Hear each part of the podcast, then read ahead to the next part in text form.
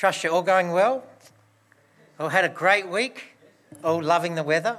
Amen, brother. It's so good. Um, I guess hearing some of my sermons, you realise I'm a bit of a TV watcher. But I remember I saw a TV program. It was it was a few years back now, so it's quite an old program. But um, it was on one of those historian channels on SBS, and um, it was about a Byzantine church. And this church was uh, going under a severe restoration because it was heritage listed and um, everything like that. And I remember one of the fascinating parts of this restoration was to do with paintings of Jesus that was on the church wall. You see, when the restoration first began, there was a painting on the wall of Jesus, and it was pretty typical of what you'd see around churches today. He looked fairly blonde or mousy brown hair, he had blue eyes, and he was very much a European man. However, as the restoration began and they began to strip away the layers of paint, they found that underneath each layer of paint was another older painting of Jesus. And underneath that was another, even older, and so on. The on-site historian believed that the last painting they discovered, which would have been the first one painted, probably dated back to the earliest days of the building around 600 AD. Now, you may be thinking, big deal.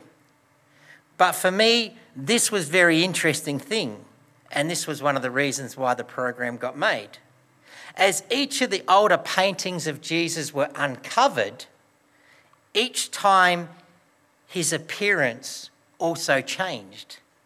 He went from a blonde haired man, very European and white, to the final picture where he was a very hairy, bearded Middle Eastern man with dark brown hair, brown eyes, and dark skin. Some of the workers made the comment that during this project, we met a new Jesus each month. Well, I believe this is a perfect example of why I've been doing this sermon series and asking the question who is Jesus? Just like that old church building, I can't help but think at times this is what God wants to do in our hearts and in our minds and also in His church. Strip away the layers that have been put on Jesus throughout the centuries so we can see Him as He really is. I'm not sure if you've ever read the book What's So Amazing About Grace. Philip Yancey's opening comment was he believes one of the greatest sins of the church is they've changed the face of God and his son. I truly hope as we've gone through what I have over the past month, looking at Jesus firstly in the book of Ruth, and then we covered those wonderful I am statements made about himself. I hope I've helped you strip away some of the ideas. I hope I've helped you remove some of the different layers of how you see Jesus. Just like when each new layer of that church wall was revealed, I hope with each sermon you've seen Jesus differently. And just when you thought it may be over, it's not. Over the next four weeks, I'm continuing on this series.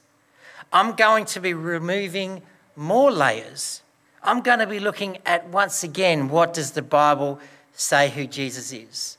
Do you know, I love this topic, and it's something that when I first joined college, our opening um, lecture or our opening, um, what do you call it? Tutorial? No. Subject that we had to do was for a year, and it was Who was Jesus? That was the title of the subject, and it was a year long subject, and it was great. And so that's why I love doing these kind of things. So, how about we pray? Father God in heaven, I thank you for the fact that, as Richard said, we can come together today. Father, I thank you for who your son really is. I thank you for what your son has done, for what your son has been through, for what your son um, means to us. And Lord, I pray that you'll help us to continue to strip away the layers. Reveal your son to us more and more because that reveals you. And Holy Spirit, I ask that you will be the one unveiling our eyes to what you want us to learn. In Jesus' mighty name, amen. I'm sure you all heard of the good, the saying, good things come in small packages. Not quite sure where it comes from or who started it, but it's definitely true. Over the next few weeks, we're going to spend some time looking at one very small package, one small verse written by the prophet Isaiah. And yes, in this case, good things do come in small packages. The book of Isaiah contains 66 chapters. The writings of Isaiah come from a dark time in Israel's history, a time when God wasn't being followed. So it is true, Isaiah is filled with justice and judgment. But what is also true, some of the most vivid and awe inspiring words of hope that have ever been produced are found in the pages of Isaiah. Isaiah was able to write about God's promises because he had his heart and mind fixed on the sovereignty of God rather than on the circumstances that was happening around the world in which he lived in. That's why, even though these are hard, dark times for the people of Israel, throughout all 66 chapters of his writings, Isaiah is still able to bring forth a thread of hope, love, redemption, as well as the promise of peace and prosperity. The verse I'm looking at today over the next four weeks definitely falls into this category. It's a verse we all know and can probably quote off by heart. It's a verse that is often, if not always, quoted and preached on at this time of year. You've probably already guessed it. It is Isaiah 9, verse 6. For unto us a child is born, unto us a son is given the government will be upon his shoulders, and his name will be called Wonderful Counselor, Mighty God, Everlasting Father, Prince of Peace. This passage could be called a birth announcement. Isaiah is declaring to the whole world and for all time that the Messiah was coming with awe and what he would be like. In fact, the verse is so real and touchable, it seems Isaiah saw the Lord as if he was already there, standing next to him. Even amidst the, the darkness of uncertainty of the times, Isaiah writes a passage of hope. In a time when the focus of most people is despair, the focus of this verse is joy. That's why we celebrate Christmas on that dark and lonely night, God come down in the form of a man, in a form we could see, touch, and hear. In this verse declares to us God became real. The titles that Isaiah gives to us are Wonderful Counselor, Mighty God, Everlasting Father, and Prince of Peace. I think that anyone who knows Jesus as their Lord and Saviour, anyone that has Jesus as Lord as their life, would agree Isaiah did an amazing job at capturing the heart and ministry of our Lord with these four titles. Over the next four weeks, I will look at each one of these four names given to our Lord by Isaiah in detail. Now, I can't say that this series you'll hear or learn anything new. In fact, over the next few weeks, you may be saying to yourself, Yep, I've heard this all before. But my hope and prayer over the next week is this that you won't let the familiarity of God's love and grace spoil the encouragement He wants to give you. As you know, Jonathan is taking us through 2 Peter on our Thursday nights. And Richard shared, I shared a verse with the team this morning. And the verse came from chapter 2, where Peter said, Guys, I know that you love the Lord. I know you've accepted the truth. I know you stand in the truth and I know you live the truth, but I'm never going to stop telling you about it. I'm going to continue to tell you until the day I die. Why? Because it brings you encouragement. And so today, I hope, regardless of how many times you hear it, the message and encouragement of Isaiah 9 6 is still as true today as it was back then. What message? No matter how dark our background may be in, no matter how dark our times we may be living in, no matter how much uncertainty there may be in our lives, God is light, God is joy, and God is the peace in any circumstances. I can't help but think this would be the exact reason and purpose Isaiah had for his people when he wrote those words. The first thing he says is, His name is our wonderful counselor. I find it interesting that this is the first one. Why wasn't it Saviour? Why wasn't it Redeemer or Ruler or anything like that? Why did he say his name will be Wonderful Counselor? May I say up front that in some Bible translations there are two titles and they're separated with a comma Wonderful and Counselor. The translators believe that each title should be looked at separately. Some translations put both words together and come up with one title Wonderful Counselor. It's important to know that in the original Hebrew there were no punctuation marks at all. But what about the meaning of the word wonderful? Well, first of all, the word wonderful occurs 21 times in the Old Testament. That word, 21 times. Think about it. How thick is the Old Testament? I mean, it's a really thick book. It follows history of the people through thousands of years. It records the event that covers literally lives of millions of people. Yet the word wonderful is only mentioned 21 times in all those pages. It wasn't a word that was just thrown around or used willy nilly. But here's the big thing every one of those 21 times the word is used, it refers to the work of God. Every one. I think it's important that we don't miss the awe that revolves around this word. And it is this when something was wonderful, it only came from God. Never was the word used for any other purpose than the works of God. If we lose that wonder, if we lose that sense of awe for what God has done, I'm afraid that we'll run the risk of ending up exactly like Israel did, turning our backs and thinking there's got to be more to life than this. I do believe that Jesus is wonderful. He is the Lord of Lords. He is the King of Kings. He is the creator of the universe. His name is above every name. At his name, every knee will bow and every tongue confess that he is Lord. I know that he is wonderful. But today I want to examine Jesus as our wonderful counselor. In times of darkness and fear, people often search for a psychologist or a counselor, a person who will listen to their troubles, give them encouragement and advice on how to handle their personal problems. I don't know about you, but there are times I think I could use a counsellor. I could use a therapist in my life. Counselling today is at an all time high in our society, whether from Dr. Phil to Dr. Chris Brown, from Oprah Winfrey to Wikipedia. People are seeking advice. People are asking questions and wanting help and wanting answers. There's certainly nothing wrong with seeking advice. And counselling when you have a particular need in your life is encouraged by the Bible. The Bible places a high premium on wise counsel. Wisdom and counsel are important.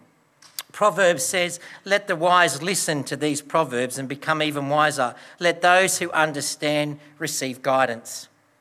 For those of you who have been in my office, you'll know that I have the odd one or two books on the subject of counselling. When I went through college, I did my diploma in counselling. And I've got to be careful because I know we have some people in this room that have also studied counselling. But with all these books, and all of them, they have their opinions on what makes a wonderful counsellor. However, we must never lose sight of the fact that we, as believers, have access to the most wonderful counsellor imaginable Jesus Christ. Jesus Christ. Later in the book of Isaiah, we find he speaks of Jesus again, and he says, For the Spirit of Lord will rest upon him, the Spirit of wisdom and of understanding, the Spirit of counsel and of power, the Spirit of knowledge and fear of the Lord will all be in the name of Jesus. Then in the Psalms, we read, The counsel of the Lord stands forever. What makes Jesus a wonderful counselor? I could list characteristics all morning. But let me give you three that we're going to look at today. And the first one is this As our wonderful counselor, he understands your struggles. Do you know one rule we're taught in counseling, and all the books would agree? I don't know if it's still taught, but never ever say to a client, I understand how you feel. Because you don't. We don't. Everyone reacts to situations differently. I could have gone through the same situation as a client, but I still don't understand how they feel. But in Hebrews chapter 4, we find this We do not have a high priest who is unable to sympathize with our weaknesses. We have one who has been tempted every way we have, just as we are, yet we are without sin. The high priest understands our weaknesses. This high priest of ours has faced all of the same testings and trials we have. Sometimes when we're going through difficult situation and someone says, "I understand what you're going through," it may seem empty. You may think, "No, you don't." Unless they've been through the same situation, how can they possibly understand your problems? But Jesus does. He says it. Jesus understands. He knows exactly what you are going through. When you come to Him in time of need and time of counsel, He knows your situation way better than you do. He knows your heart and He knows your mind intimately. Because of this fact, listen to the very next verse of Hebrews chapter 4. Let us then approach the throne of grace with confidence so that we may receive mercy and find grace to help us in our time of need. We all have times of need in our lives. We all have times where we need help. We all have times when things get hard. In these times, we all have different things we can turn to for help. But there is only one true help Jesus. There is only one who truly understands. Jesus. As our wonderful counselor, he gets us, he understands us, and he can relate to us. Think of this. Have you ever been betrayed by a friend? He has. Have you ever been wrongly accused of doing something you didn't do? He has. Have people ever gossiped about you? They did with him. Have you ever suffered physical pain? Have you ever been in a physical need? Have you ever felt lonely? Have you ever suffered loss? Have you ever been afraid? Have you ever felt that you've reached the bottom of the life and there's no way up? Jesus can tick all those boxes. Jesus knows what all of those things are like. He not only knows them, he's experienced every one of them. Jesus understands. John tells us that the Word became flesh and made his home among us. Jesus was fully human, like you and I. He knows how mean people can be because he lived it. He knows how rough life can be because he lived it. He understands your struggles because he had them himself. What does that say to us? Come to him. The writer of Hebrews says, Come, draw near to him. Why? So you can receive the grace for your help in time of need. Jesus understands your struggles. The second thing is this He cares for you. You know, for me, this is one of the biggest differences in what makes Jesus a wonderful counselor. Again, what we're taught in the books and what, we or what the books say is one of the most important things for a counselor to do is this lose your heart. I remember our opening um, subject, um, our, our psychologist who was teaching us said, if you are the kind of person that is really kind and caring and you have this really good heart for people, then get out now. Because they said, when you're in counselling, the important thing is to lose your heart. Why? Because you will work with people and they will still commit suicide. You will work with people and they still won't change. You'll work with families and they will still end up going their own way. And their point is this you can't carry other people's baggage. Well, Jesus not only understands, he cares. He cares more than I ever did as a counsellor in 1 Peter 5 7, a verse we've all heard many times says, What? Cast all, all your anxieties on Him. Why? Because He cares for you. I love the way the contemporary English version puts this verse. God cares for you so much, so turn all your worries over to Him. Some counsellors only care and are happy for you to tell them your worries as long as you can pay the bill. Not Jesus. He cares about you as a person. He cares about your character. He cares about your spiritual growth and your emotional wealth. He cares about the pain that you suffer. Why is Jesus like this? Well, one of the greatest truths we can learn is this Jesus considers you of value and of worth Why? Because you belong to Him and His Father. Let me remind you of Jesus' great words from Matthew 6. Look at the birds of the air. They do not sow or reap or store away in barns, and yet your heavenly Father feeds them. Are you not worth more valuable to Him than they are? Do you think you're worth more than birds that fly around to God? Well, the good news is it doesn't matter what you think. What's important is what does God think? And God not only thinks you're worth more than birds that fly around, through Jesus, He tells you that you are.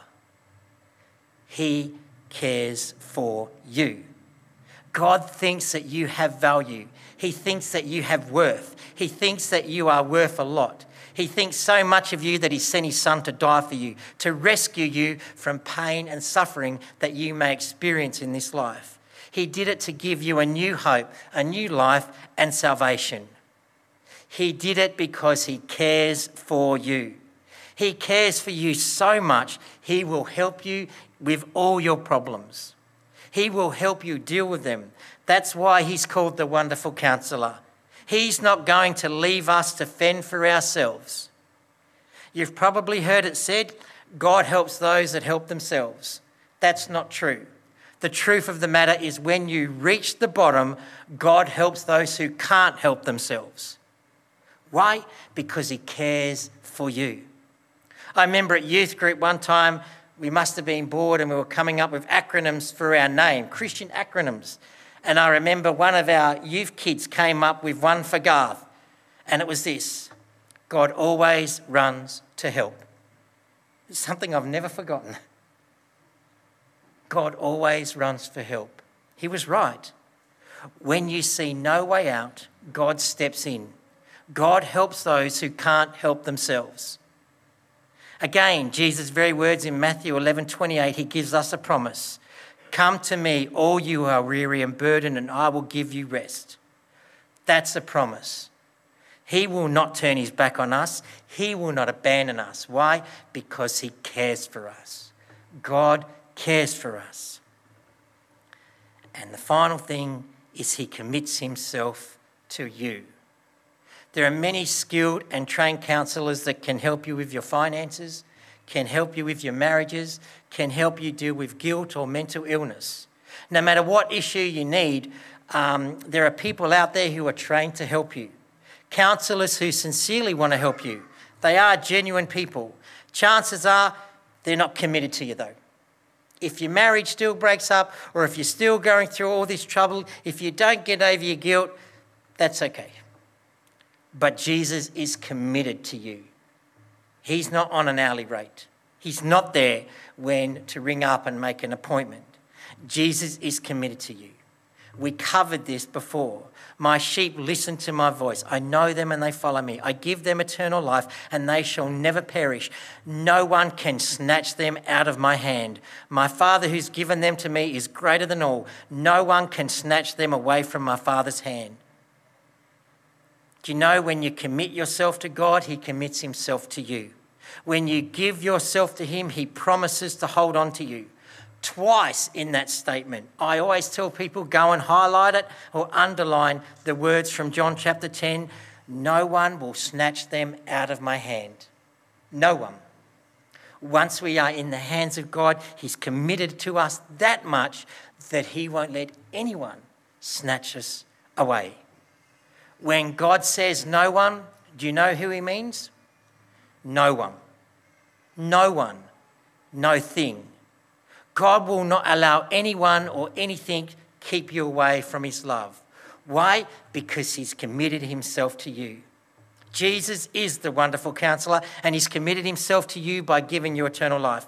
Jesus is the wonderful counselor and he's committed himself to you by taking care of the thing that needed taking care of most your sin, the wrong that you did to separate yourself from God.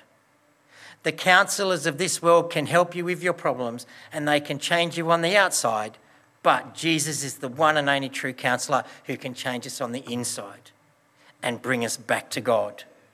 Jesus, the wonderful counselor, has the ability to help us deal with the root causes of our problems. Jesus is the only one who gives us the power to help us overcome sin. Jesus is the only one who gives us the wisdom to know how to deal with our sin when we fall prey to them. No counselor can do that except for Jesus himself. Jesus understands our problems. He's sympathetic to our failures, but he's committed to us so much that he won't let us do what we can do and simply ignore the consequences. Do you know, in doing this, I was reminded. I went over some of my counselling notes in doing this sermon. I was reminded of a story that I heard from a counselling class at college. The lecturer who was taking um, this course was a trained psychologist, and he spent time working as the head psychologist in a rehabilitation hospital. He was the head counsellor there.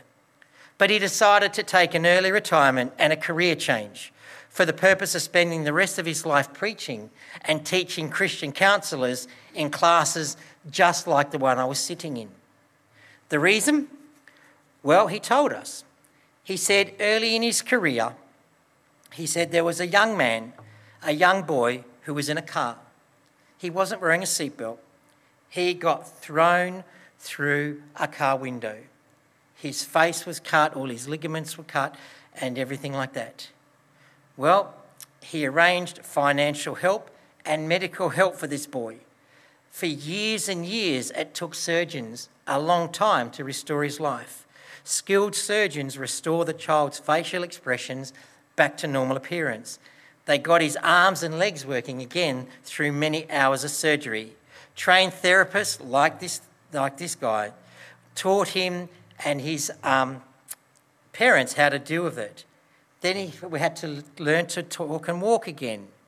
By his teens, the boy was able to be a normal boy and take part in activities. And he said to us, you would look at him and not know anything about his history. The retired counsellor asked us as a class, What do you think that young boy is doing today? One guessed that since the young man had overcome such physical deformities, that maybe he dedicated himself to becoming a great athlete. Maybe doing the training, he did that. Someone else thought since his life had changed by the medical doctors that he became a surgeon himself because he saw how much difference it would make. He said, No, none of these. The, required, the retired counsellor our lecturer said, sadly, that young boy is a prisoner. He is now in jail serving a life sentence for murder. We were able to restore his physical features, he said. We were able to help him to walk. We were able to help him act. But we failed to teach him how to act in his life. He said, I was successful in helping the boy physically, emotionally, but I failed to help him spiritually. From that day on, I determined to use the rest of my life to help people direct their steps and actions towards glorifying God. That's why he got out of what he was doing. You see, there are many good counselors in this world, but none can compare with the wonderful counselor. That's because when Jesus came, he came fully understanding the basic problem we all face all have sinned and fallen short of the glory of God. I've sinned, you've sinned, and will probably even continue sinning not very far once we leave this church. No matter how hard we might try to lock sin out of our lives, the only way we can do effectively with sin is to realise that God has given us a wonderful counsellor to go to with that great problem of sin's power and the guilt associated with it. And He is committed to helping us. This wonderful counselor not only knows our problem of sin, He's given us the process that we need to deal with our sin. The process, of course, of what we covered when we looked at the Good Shepherd. My sheep listen to my voice and they follow me. The process we need to do is to receive the wonderful help from the counselor. Listen to him and follow his advice. So, do you do it? Have you let Jesus be your wonderful counselor? Have you asked for His guidance and His advice in your problems? We have a wonderful counselor who understands us, cares for us, and is committed to us. We have a wonderful counselor who is compassionate to our weaknesses and able to gently deal with us. But we need to first listen to his advice. He wants to help. Take his help and run with it. For to us a child is born. As Christians, our Heavenly Father wants Jesus to be our wonderful counselor. But in order for Jesus to be that kind of counselor, he needs to be born in us, and we need to listen to him every day. Corrie ten Boom once said, If Jesus was born 1,000 times in Bethlehem and not in me, then I would still be lost. Or I've often said to people who've asked me about the birth of Jesus, I say it doesn't matter when Jesus was born. I say it doesn't matter where Jesus was born unless he's been born in you. Unless you let Jesus be Lord of your life, unless you become born again, then it's like his birth never happened at all. Let me give you a challenge this week. Make an appointment this week with the wonderful counselor. Sit down with him. Open your heart to him. Tell him what's going on in your life. Believe me, there is no heartache that he cannot mend. There is no problem he cannot solve because he is our wonderful counselor. May God bless you and keep you.